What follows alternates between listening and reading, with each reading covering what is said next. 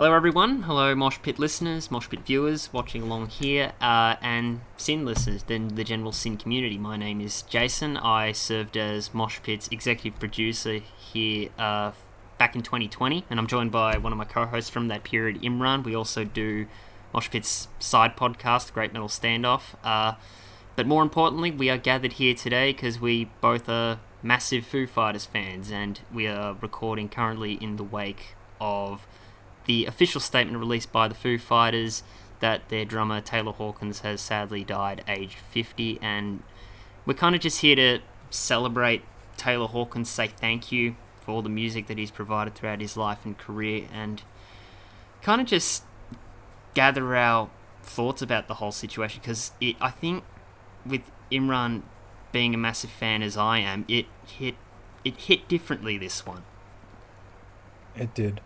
Uh, I think it did not help that me and you both saw Taylor Hawkins not th- three weeks before before this incident. Yeah. Was it? Uh, yeah. March 4th, the Foo Fighters did a one off stadium show in Geelong at a J- JM. Oh, hang on. GMHBA. GMHBA Stadium or Kardinia Park, known more colloquially uh, to the Geelong residents. But uh, yeah, we got to see them live at a stadium. The first stadium show in Australia by an international artist, and the energy that Taylor Hawkins emitted at that show and run was. It was on a different level. Like Foo Fighters are that band that emit joy. They emit happy energy. There's a sense of belonging in that environment. And Yep. It's it's a tough thing to describe. It's a tough thing to comprehend that jovial euphoria that was Yeah. experienced on that night, and to know that one of the most jovial parts of the Foo Fighters is in Taylor, and he's not here anymore. Yeah. It's. I don't. I genuinely don't have any words. I can't think of anything because it's just. It's just that much of a shock. Um, I'm I'm glad I've been lucky enough to see him twice now. Um, and both times, like you said, just the the atmosphere, everyone around us is just having a good time. You can tell on stage, off stage, um, and just yeah, his presence is.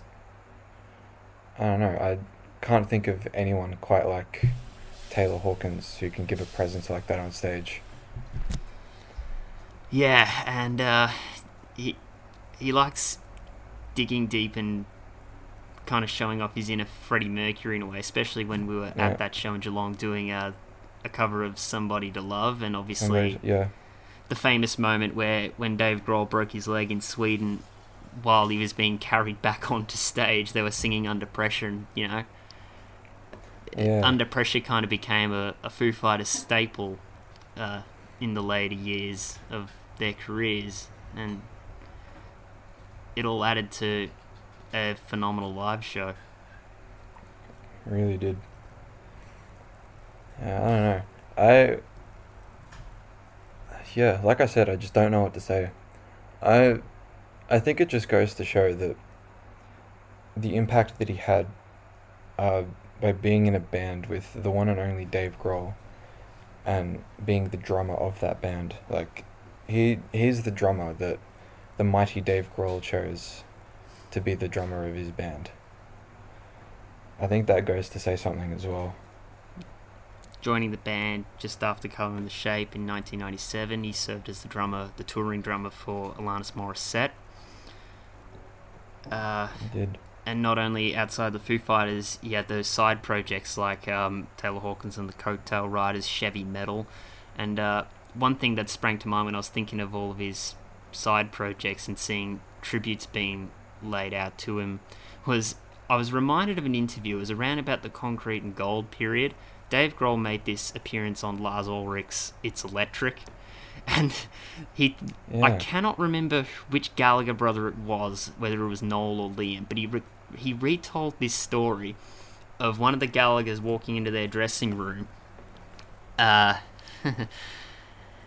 and uh, completely no soul the band. He just approached Taylor and said, "I love that song, Range Rover Bitch." and it's one of those Taylor Hawkins solo songs. And if you've seen the video, it's such an '80s quirky little song, and you can kind of see him doing like bends on his guitar. It's like Taylor Hawkins on guitar. Wow, what a sight! Um, so Yeah. if anyone, ha- I'm not sure if you've heard of Range Rover Bitch and Run, but that's definitely would be a recommendation to I- check out in I think I definitely got to go check that out now. Yeah, because that's a fun little quirky song, and that just summed up the personality of the man. Yeah. He every time I saw that man in interviews or just pictures of him, he always had a smile on his face. I think that's one thing that always stood out to me about him as well. He always just seemed like such an upbeat guy. He was either upbeat or very approachable and chill.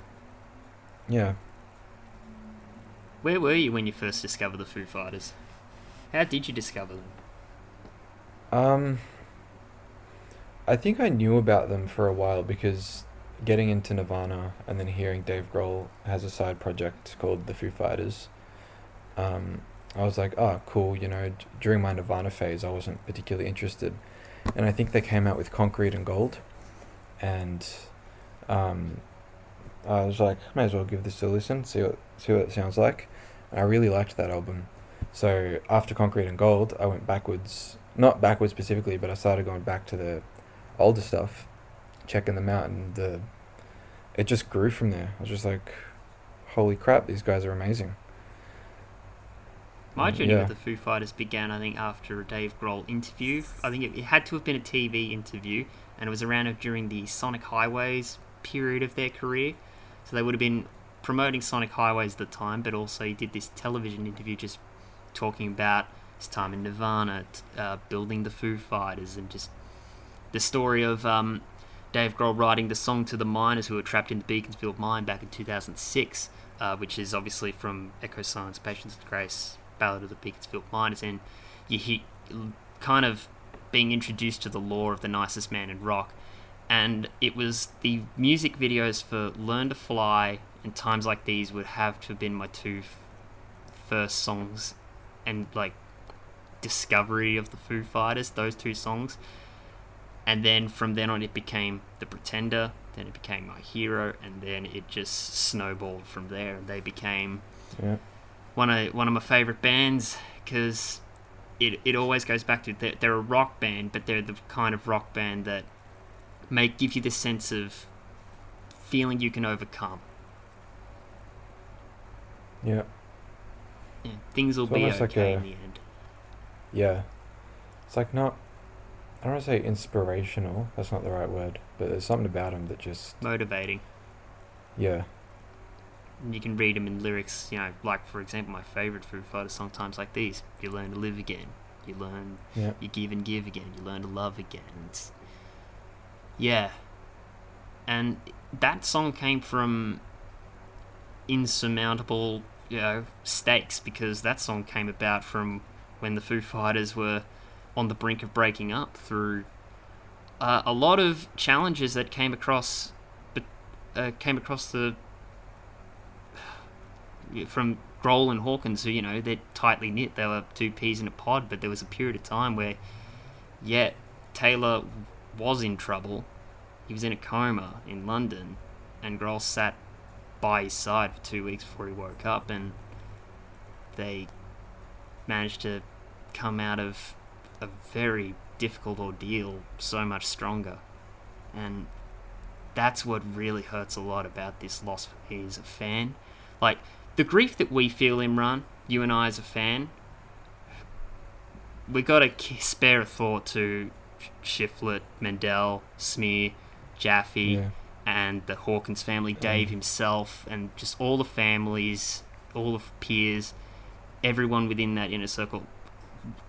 I sincerely hope that they are strong, they are well, and they are united because, yeah, it's um, it is a Yeah. devastating, devastating loss. Yeah, hundred percent. I I'm still in shock. I still there's like a little part of me that doesn't believe it, but yeah. I don't know. Well, let's just talk quickly on the music. There's two songs where he was also on vocals for it. The, it would be remiss to not talk about his time in the Foo Fighters and his time on stage without talking about Cold Day in the Sun and Sunday Rain. What what do those songs mean to you there, Imra? I, um, oof. I don't even know how to put it into words. Yeah, Sunday Rain was definitely one of the standout tracks when I first listened to Concrete and Gold, like the very first time. Yeah. I was like, "Oh, this is a, this is a good one." And to find out as well, Paul McCartney was on that track as well. It was just, ooh. Playing drums. Um, yeah. Um, yeah. I, I feel like there's something about those songs that he sang on that's. Um, it it gives it a bit of a different feel to like a, a standard Foo Fighters song. He's got a, he's got some, he adds a little bit something to it that. I know, ma- always makes me want to go back. uh, Like it makes me think about that song sometimes. Makes me think, hmm, I should listen to that song today. You know, it's it's yeah, like I said, it's the presence that he he held within the band. And to speak Yeah. on Cold Day in the Sun, what a neat little. That would have been a really nice surprise for any fan listening to In Your Honor for the first time in 2005. Double disc, Yeah. rock and roll A side, the acoustic B sides, and you get a little cameo from Taylor, who I think Cold Day in the Sun wouldn't be what it is without him singing on that track. Definitely not. And I can always. I'm always marveled by drummers who are able to sing at the same time as they play. Yeah, which he does a lot of backup um, vocals live. That's um yeah, I like. I could imagine playing guitar and singing at the same time is tough. Imagine having to keep time on stage for a whole band and then doing that as well. Yeah. and he's doing it on songs like yeah cold day in the sun but he you could see him doing it especially when we saw them live the pretender um Yeah. skies a neighborhood that was just that's just to name a couple Yeah, it's um. My mind's gone blank. yeah. Yeah. well i really I- i cannot stress enough i really hope that the inner circle within the Foo Fighters family, the community, and their peers, the band themselves, and the families within them are united and strong. And because for us fans, we're right alongside them. This this one stings, and um, it really stings. But we need to remember to be happy that at least we have such jovial and such happy memories connected with this band and what they've left with us. I mean, plain put plain and simple, they've been inducted into the Rock and Roll Hall of Fame, and I'm so happy that at least Taylor got that. He was here Yeah. to see to be part of a band that he is a key pillar in get recognized by the Rock and Roll Hall of Fame last year and he's touched the hearts and minds of millions whether it be a fan whether it be someone who probably started a band who's inspired by the Foo Fighters and um, just the love and positivity that was left on others that you've seen just from the outpouring of support that we've seen in the last few days. Yeah, definitely. Every name in rock has had something to say about Taylor, and it's all been how much of a kind, gentle person he was. Yep. And we'd be here for hours to name them all, so, you know. Yeah. I think the the one first one that comes to mind is Jimmy Page, who he had the honor of playing with at uh, Wembley 2008. They um they did a few songs with Jimmy Page and John Paul Jones, Led Zeppelin. Um, that's if you haven't seen that, that's a that's a moment in history right there. Um, yeah.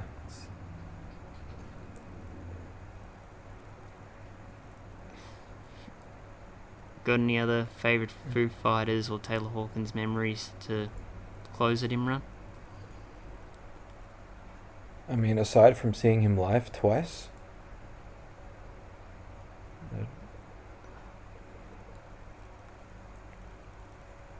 no, I think that's that's about it. That's. I feel like every moment is a, is a Taylor Hawkins moment. Uh, it was an absolute joy to see him prove that he is a beast. He was a beast of a drummer live on stage. And despite Dave Grohl being known as one of the greatest frontmen in modern rock, when he took the stage and started singing "Somebody to Love," he he Oh, yeah. he did the Freddie Mercury vocal warm up, eh oh eh ah, like like at Live Aid. It was like being at Live Yeah. Aid. He warmed it, he warmed the crowd up. Yeah, And the whole then- crowd. The stage became his, Yep.